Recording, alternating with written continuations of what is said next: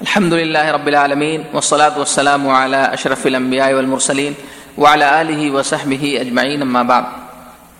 فأعوذ بالله من الشيطان الرجيم. بسم الله الرحمن الرحيم. يا أيها الذين آمنوا كتب عليكم الصيام كما كتب على الذين من قبلكم لعلكم تتقون. معزز حاضرین، اسلامی بھائیوں بزرگوں اور دوستوں آج کا عنوان روزہ کے احکام کے متعلق یعنی احکام سیام ابھی آپ کے سامنے قرآن عظیم کی ایک آیت کریمہ پڑھی گئی، جس میں اللہ تعالیٰ ارشاد فرماتے ہیں، یا ایوہ الذین آمنوا کتب علیکم الصیام کما کتب علی الذین من قبلکم لعلکم تتقون۔ کہ ایمان والو، تمہارے اوپر روزہ فرض کیا گیا ہے؟ جیسا کہ تم سے پہلے لوگوں کے اوپر فرض کیا گیا تھا۔ شاید کہ تم متقی اور فرما بردار بن جاؤ۔ یہ آیت کریمہ سور بقرہ کی ہے اور اس میں یہ بیان کیا گیا ہے کہ روزہ فرض ہے۔ اسی طریقے سے روزہ کے فرضیت کے متعلق ایک اور آیت کریمہ ہے، ارشاد بار تعالیٰ، فمن شہید امن کو مشہر فلیسم تم میں سے جو شخص اس مہینے کو پائے، اسے روزہ رکھنا چاہیے۔ روزہ اسلام کے ارکان میں سے ایک رکن ہے۔ جیسا کہ نبی کریم صلی اللہ علیہ وسلم کی اس روایت سے پتہ چلتا ہے، فرماتے ہیں، بنی الاسلام علی خمس۔ شہادت اللہ الہ الا اللہ و محمد رسول اللہ و اقام الصلاح و اطاع الزکا و و سوم رمضان۔ اسلام کی بنیاد پانچ چیزوں کے اوپر رکھی گئی۔ اس بات کی گواہی دینا کہ اللہ کے سوا کوئی حقیقی معبود نہیں اور محمد اللہ کے رسول ہیں۔ نماز قائم کرنا، زکوٰۃ دینا اور رمضان کے روزے رکھنا اور حج کرنا۔ روزہ یہ اسلام کا چوتھا رکن ہے اور ہر عاقل و بالغ پر فرض ہے۔ سوم کے معنی کیا ہے سوم عربی زبان کا لفظ ہے، اس کے معنی ہے رک جانا۔ اور شریعت کی اصطلاح میں سوم کے معنی ہے عبادت کی غرض سے طلوع فجر صادق سے لے کر غروب آفتاب تک۔ کھانے، پینے، جمع اور دیگر روزہ توڑ دینے والی چیزوں سے رکے رہنے کا نام روزہ ہے۔ روزے کے احکام میں سے ایک یہ ہے کہ چاند دیکھ کر روزہ رکھا جائے اور چاند دیکھ کر افطار کیا جائے۔ جیسا کہ نبی کریم صلی اللہ علیہ وسلم فرماتے ہیں ادا تم الحلال فسوم متفق علیہ، بخاری اور مسلم کی روایت ہے۔ آپ فرماتے ہیں کہ جب تم چاند دیکھو تو روزے رکھو۔ یعنی اگر انتیس شابان کو چاند نظر نہ آئے تو شابان کی تیس تاریخ میں روزہ نہ رکھا جائے، بلکہ شابان کا مہینہ پورا کیا جائے۔ اور جب تیس پورے ہو جائیں تو اس کے بعد روزہ شروع کیا جائے۔ جیسا کہ نبی کریم صلی اللہ علیہ وسلم فرماتے ہیں اشہر التسعون و عشرون، ولا تصوموا حتى تروا۔ فإن غم عليكم فأكملوا العدة ثلاثين۔ متفق علیہ آپ صلی اللہ علیہ وسلم فرماتے ہیں کہ مہینہ انتیس کا ہوتا ہے تو تم روزہ نہ رکھو، یہاں تک کہ چاند دیکھ لو۔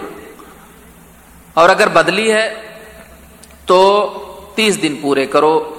یعنی تیس شابان پورے کرو، اس کے بعد پھر روزہ رکھو۔ اسی طریقے سے مناسب ہے کہ آپ کے سامنے وہ چیزیں بیان کر دی جائے جن سے روزہ ٹوٹ جاتا ہے۔ تو روزہ توڑنے والی چیزیں سات ہیں۔ نمبر ایک، جمع۔ اگر کوئی شخص اپنی بیوی سے جمع کر لے، ہم بستری کر لے، صحبت کر لے، تو اس سے روزہ ٹوٹ جاتا ہے۔ اور ایسی صورت میں قضا اور کفارہ دونوں۔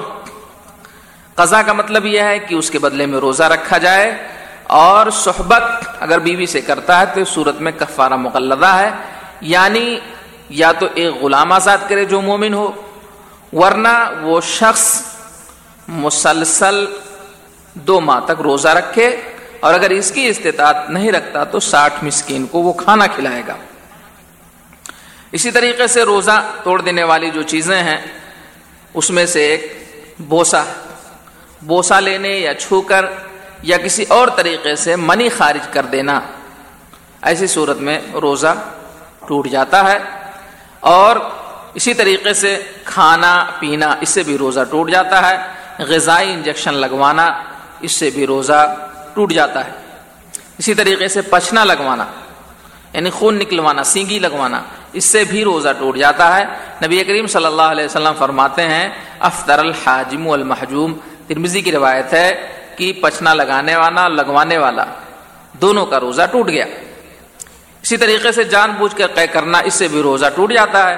نبی کریم صلی اللہ علیہ وسلم فرماتے ہیں منظر القی فلح علیہ خزاں امن استقا آمدن فلی جس شخص کو قے آ جائے تو اس کے اوپر قضا نہیں ہے، لیکن جو شخص جان بوجھ کر قے کرے، اسے قضا کرنا چاہیے۔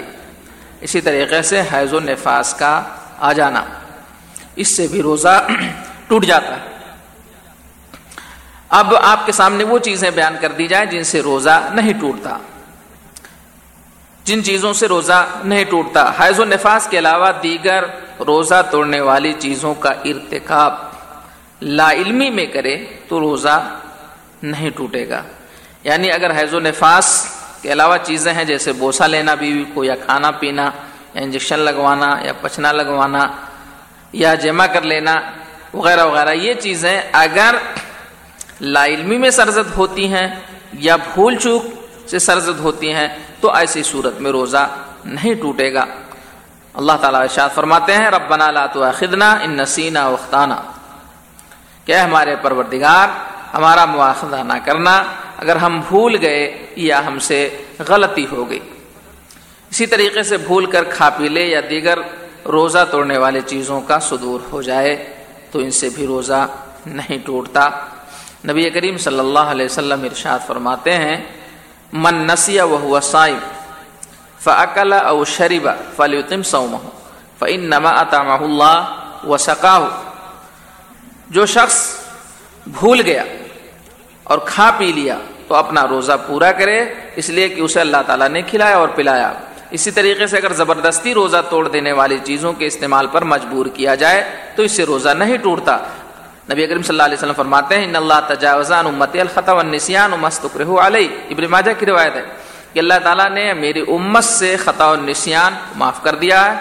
اسی طریقے سے جن کے اوپر انہیں مجبور کیا جائے۔ سرما لگانے، آنکھ، ناک، کان یا زخم میں دوا لگانے، بوقت ضرورت اور بقدر ضرورت مزہ چکھنے، بشرطے کہ اسے نہ نگلے۔ مسواک کرنے سے، اسی طریقے سے سر پر ٹھنڈا پانی رکھنے سے روزہ نہیں ٹوٹتا تھا۔ یہ بعض رمضان کے متعلق مسائل اور حکام تھے جن کا ذکر کیا گیا۔ دعا کریں کہ اللہ تعالی ہمیں رمضان کا مہینہ کتاب و سنت کے مطابق گزارنے کی توفیق عطا فرمائے۔ آمین۔ السلام علیکم و رحمۃ اللہ وبرکاتہ۔